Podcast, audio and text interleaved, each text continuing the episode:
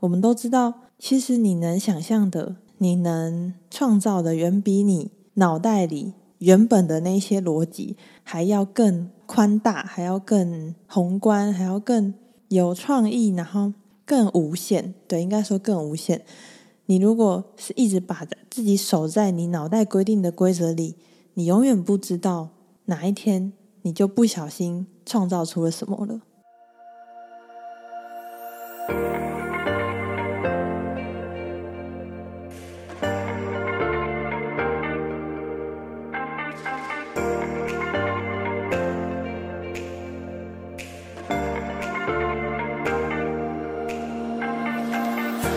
Hello，大家欢迎来到小安子电台，我是安子。在这个节目呢，我会以一个催眠师的角色与你分享在我生命中的礼物。那么今天的礼物是什么呢？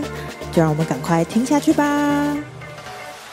Hello，小安子电台的听众，大家好嘞！今天呢，要来跟大家聊聊。我最近这几天的一些小小发现，然后是属于小故事类型，总共有两个小故事，会先跟大家聊。第一个是我最近在跟大家分享，我之前有计划我的工作日嘛，有计划我的工作时段，那这个计划执行的怎么样呢？跟第二件就是，我上周有去参加我合作的身心灵平台 Nurse 他所举办的老师聚会，然后在这个聚会里面，我的一些发现跟感想，这样今天要分享这两件事给大家。好，那我们就直接进入那个计划的那一件事情。嗯，我在前面的好像是调频那集吧，有说我帮自己规划。每个礼拜七天要五天工作日，然后工作日要分成上午啊、中中午休息，然后下午工作，就是这样每天每天的进行。然后我帮自己规定的是要九点起床嘛，但是嗯，必须说，就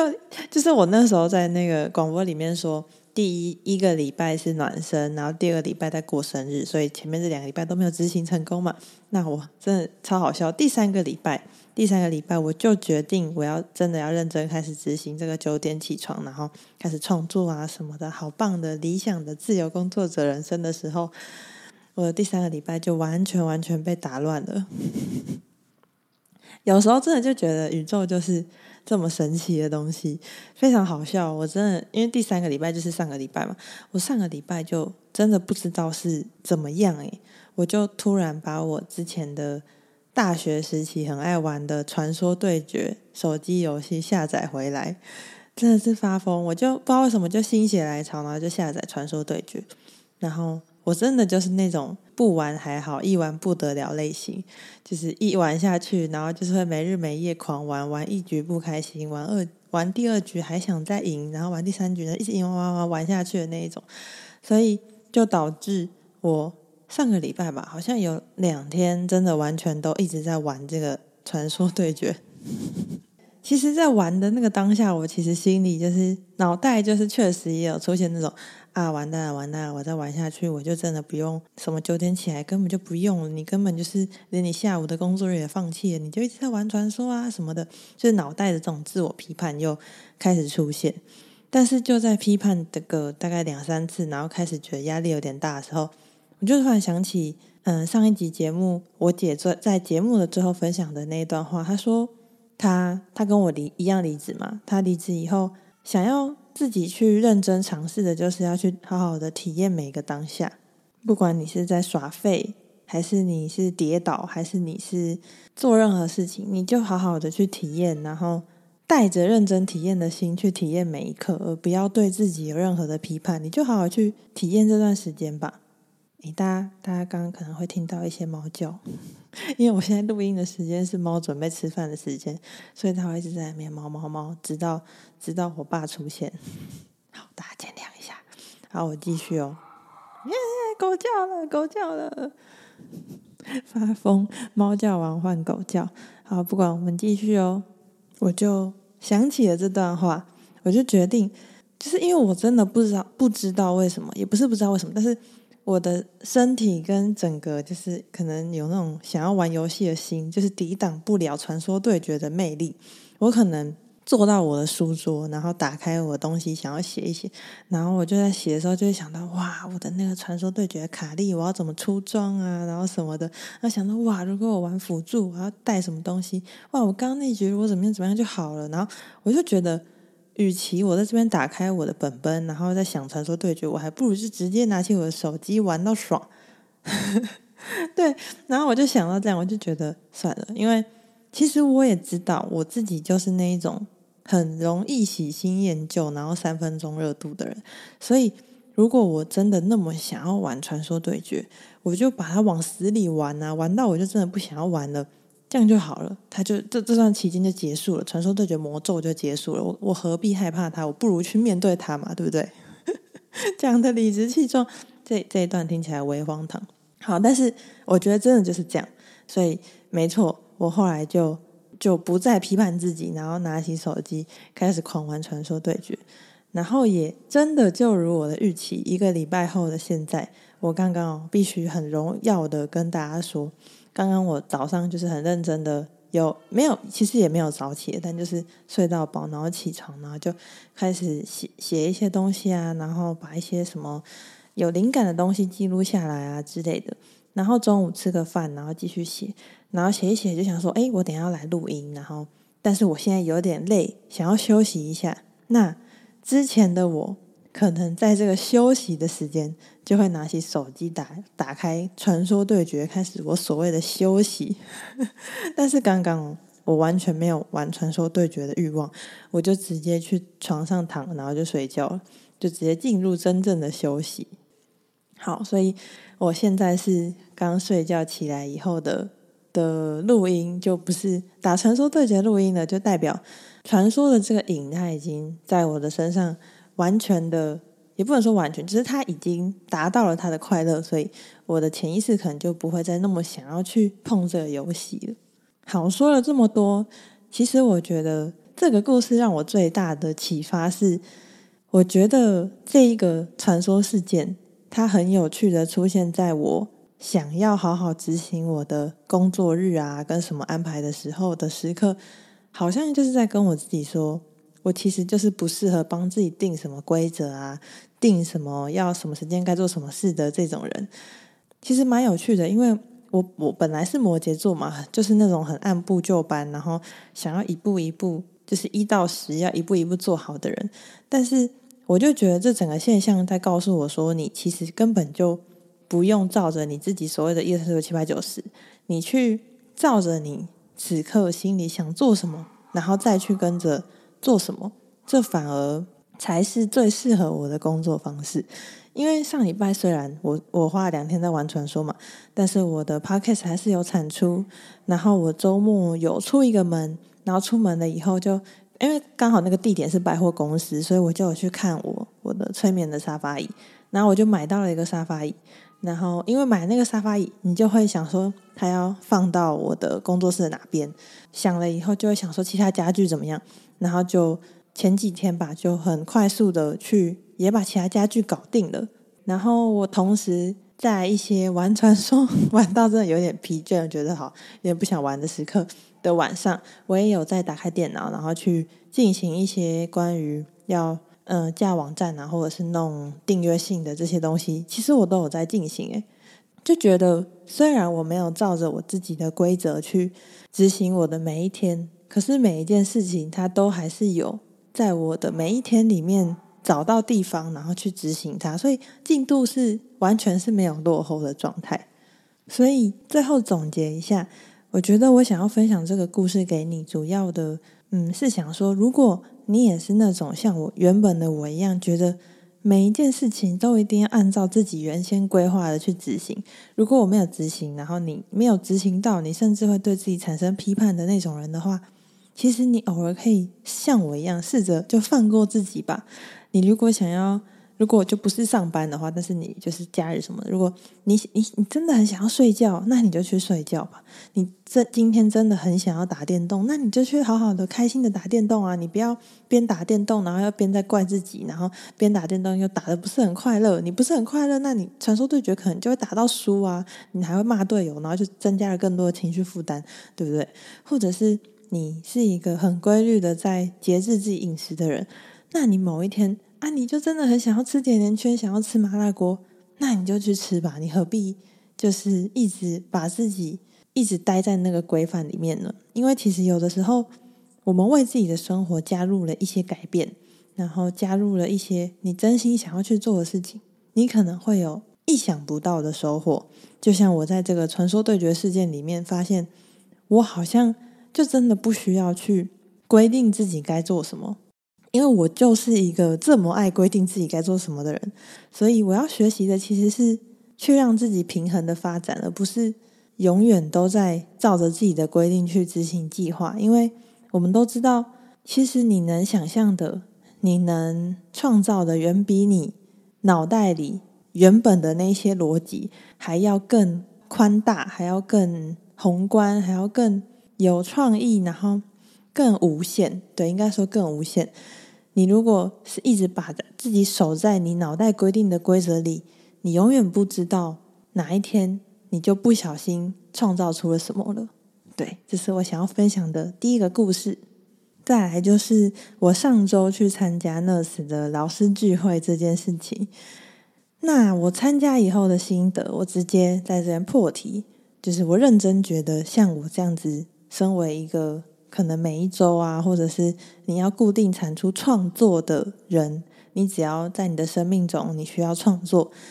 其实我都非常非常推荐你要真的要多多安排自己去外面走走，多多安排自己去跟不同的人接触，然后去参，我觉得去参加跟你同领域的。聚会这件事情也是很不错，但是可能它比较难一点，因为你必须要等一个人发起嘛。但是好，如果你很棒，你自己发起也是可以的。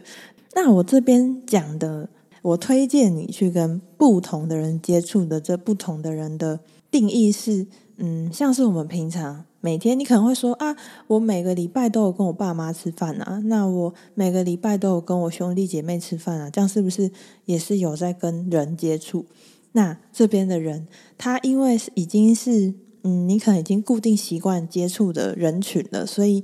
他们对激发你工作上的创作、工作上的灵感跟创意这件事情，其实就没有到那么大的帮助。因为你就直接想嘛，你的爸妈对你的工作，他好奇，其实已经好奇，就是前面那几个礼拜，他好奇完了就好奇完了，他不太会再去主动多问一些关于你工作跟创作的事了吧？所以这对于激发我们的灵感就没有那么大的帮助了。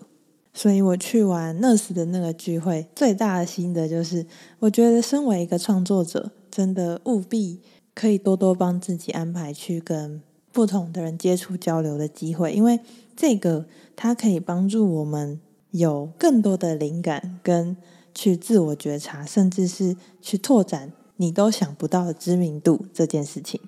那 Nurse 的聚会的这个部分，我觉得它给我更多的是自我觉察的部分，所以我想要在后面一点讲。那我先想想要先讲一下，就是关于灵感提升的部分。因为我除了参加 Nurse 的这个活动以外，我其实嗯这几个礼拜也有去约一些我可能很久没有见的朋友，或者是甚至是有一些完全没有见过，但是他可能关注我很久，然后我们在网络上聊很久的朋友，我们也有约出来吃个饭这样。那因为是那一种他对你的工作很不了解的人，然后。我的状态又刚好是我现在是一个全新的开始的状态，所以对方其实就对我的工作有很多的疑问啊，或者是有很多的想要了解的部分。然后聊聊聊到最后，其实对方有跟我说：“诶，那你有没有名片可以给我一张？”然后我就说：“其实我本来没有打算要做名片诶，那如果我有做的话，之后如果有做的话，我再给你好了。”对，就当下就这样回答他。然后很有趣的是。嗯，因为我说我周末去买家具嘛，然后我在买家具的时候，因为我是在挑我的催眠办公室的催眠椅，然后因为催眠椅它，我觉得它是整个催眠工作室里面算是很重要的一个存在，因为个案就是在催眠过程啊、谈话过程，他就是要坐在那个催眠椅上面。不好意思，有狗叫，我爸回来了。好，我继续哦，就大家坐在那个，这样会不会影响到你们啊？我来听一下。OK，好像不要太激烈就还好。好，那我继续哦。就是，嗯，所以催眠椅它就变成是一个个案，在我的工作室里面接触最久的一项家具，所以它就是一个最对我来说对个案的体感很重要一个存在啊，所以我就很认真的挑选。然后因为这真的选蛮久的，所以就有跟那个嗯贵哥吗？他算是贵哥吗？还是贵阿伯？贵阿伯好了，就贵阿伯聊聊一些，聊聊聊了一些。我在想，我现在有点抖，因为我在想说，这个贵阿伯会不会来听我 podcast？但他应该找不到我，因为我没有给他名片，所以好，我就叫他贵贵叔叔好了。好，贵叔叔，那贵叔叔就有跟我聊天，然后，然后我就跟他说，哦，因为我的工作室要开幕，然后我是催眠师，所以我在找一个很舒服的催眠椅，所以我会选比较久这样。然后他就听到我是催眠师，通常听到催眠师，大家都会蛮好奇的，所以就会来跟你多聊个几句嘛。所以我们就聊聊聊聊之后，他就说他也认识某一个催眠师啊，然后什么的，然后就说：“哎，那你有没有名片可以给我一张？”然后就听到这句，我就嗯，有怎么有可能一个礼拜有两个人跟我要名片这件事情？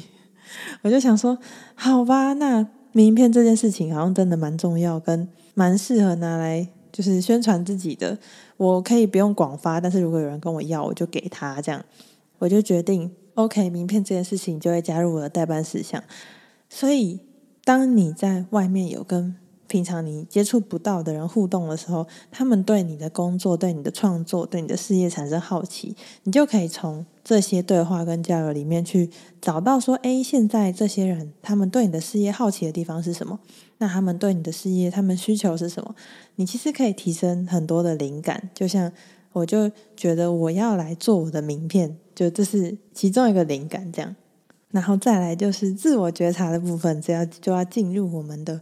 Nurse 的老师聚会了，那那个老师聚会呢？我来解释一下，他就是 Nurse 这个身心灵平台，然后他大概有说他半年会办一次，就是像这样的一个聚会，然后会邀请他有合作的很多导师，然后来到这个聚会，然后大家可以彼此互相交流、自我介绍，然后 Nurse 也会也讲一下他们未来的规划，这样反正就是一个交流交流大会的感觉啦。然后我就去了，然后因为其实这是我第二次参加，然后我这一次我就觉得我要纯抱着一个体验，然后去感觉有没有，就像我前面分享的，我在打电动的时候突然想到我姐分享那段，你就好好的去体验你生命的每一个发生的事情，然后去体验看看你体验到了什么，去体验每一刻。因为我第一次去的时候，其实有比较大的动机是希望更多人认识我，然后希望。大家知道小安子电台这件事情，那这次其实我就没有很带着这样的目标，而是就觉得我去体验这个聚会的感觉，去看看大家都是怎么介绍自己的，去看看大家是怎么交流的，去看看大家的能量，去看看大家的感受，这样，所以我就带着这样的心情去参加啦。到了自我介绍的部分呢，其实真的很有趣，我就去认真观察每一个人的自我介绍的状态，你就会发现。有的人真的就是好会讲话哦，然后他的那个会讲话，我觉得他就是与生俱来的，他就是一个很会表达，然后很会带气氛，然后很会跟别人沟通交流，然后让别人嗨起来的一种特质的人。那这种是第一种，然后你也会发现有的人比较害羞，可是害羞的同时，其实也代表着他有更多的观察力或什么的。然后再来就是。有一种是他可能在身心灵这个产业已经做了十几甚至二十年了，所以他在自我介绍的能量是非常平稳的，然后是非常行云流水的。你也会看到有一些人，就是他是很专业的，就是他在介绍东西啊什么的，然后口条非常好。这样，这个是自我介绍的部分嘛？所以在自我介绍的部分，其实就可以看到各种人不同的人格特质。然后你就会觉得哇，有些人真的天生就是这样哇，有些人是嗯，他真的在这个地方经营很久，所以他很厉害什么的。然后就会自己就会有吸收到不同的感受啊。然后以前呢，以前可能就会觉得哇，那个人好会自我介绍，为什么我的口条这么不好什么的。但是现在其实就是会觉得说，每个每一个人真的都是独特的。像是有的人他可能很外向，那他可以噼里啪啦一直聊天。那这样这样是一个好处嘛？可是如果你是一个比较内向、善于倾听的人，那你也有优点啊。你的优点就是那一些人，他们很容易会想要去跟你敞开心房的讲他们想要讲的内容。对，所以这其实也是有优点的。所以我觉得在这个场域，就是看各种不同的人在展现自己，然后在跟别人互相交流，你就会觉得那个状态里面，你观察到很多有趣的现象。那讲完自我介绍了，其实后来我们有那个互相交流的时间，所以大家其实就会去跟不同的老师跟老师们就会去聊天啊什么的。然后这个时候，你其实也可以观察到，有些人真的就是很积极的在推广他自己的内容。那有些人可能就是以交朋友的心态啊，到处问问啊，然后去了解，哎，你是什么样的人？哎，你是什么样的人？哎，你是什么样的人？整个场域因为都是。身心灵界的老师，有的是瑜伽老师，有的是和解老师，有的是冥想老师，有的是正念老师，就是各个不同的老师，身心灵老师。所以大家就是互相交流啊，然后互相加 IG。那我觉得这样的交流，对像我这个 Podcast 创作者是一个很棒的交流园地，因为其实我是有在找来宾的嘛，所以在那个场域的每一个来宾，对我来说其实都是一个。很值得抓来我的电台分享内容的来宾，因为我们有面对面聊过天嘛，然后我大概知道对方讲话的状态是什么，然后对方身上的故事是什么，就觉得哇，真的是一个宝藏园地的感觉，真的是都可以，就是随便就抓一个人来分享这样，所以未来可能就会有一些新的来宾出炉哦，大家可以期待一下。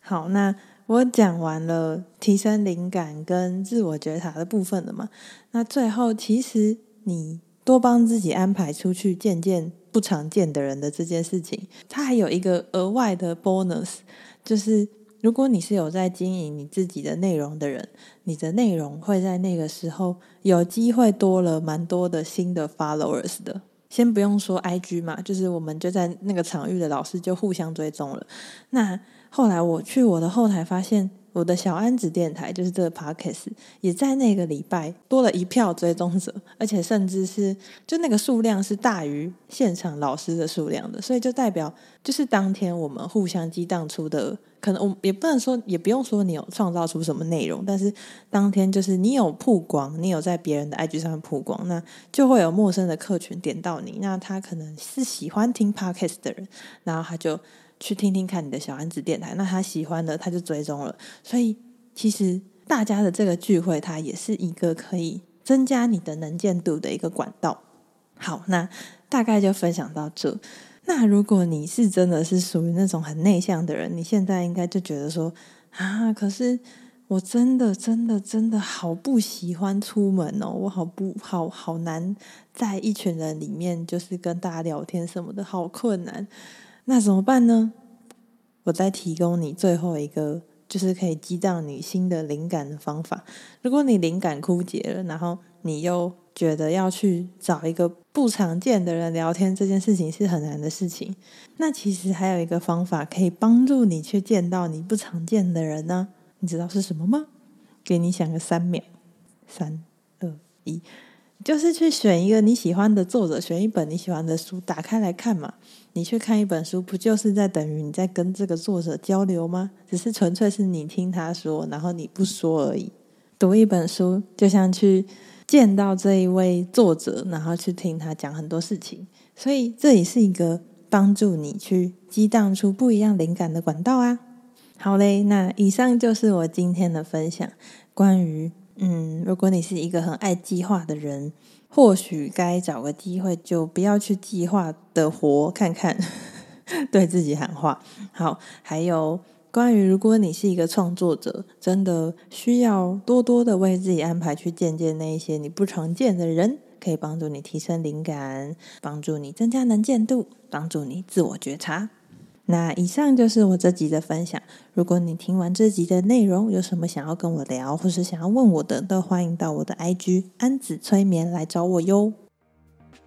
好啦，那今天这集节目就到这边啦。如果你是喜欢这类自我成长小故事的听众，然后你还没有订阅关注追踪小安子电台，请记得一定要订阅关注跟追踪，因为我会持续在这个小安子电台分享我的，或者是请来宾来分享他的自我成长小故事来给大家。那你如果觉得我的电台的内容对你带来很大的帮助，可以帮我在 Apple Podcast 或 Spotify 按下五星好评、五星留言，让这个电台持续成长，持续被更多人听见哦。最后，如果你觉得这一集对你带来很大的帮助，你也可以直接把它分享出去，让需要的人去听见它。好嘞，那今天的节目就到这边喽。非常感谢你的收听，祝福你我都能活出自己，闪闪发光。我是安子，陪你认识自己的好朋友。我们下次见喽，大家拜拜。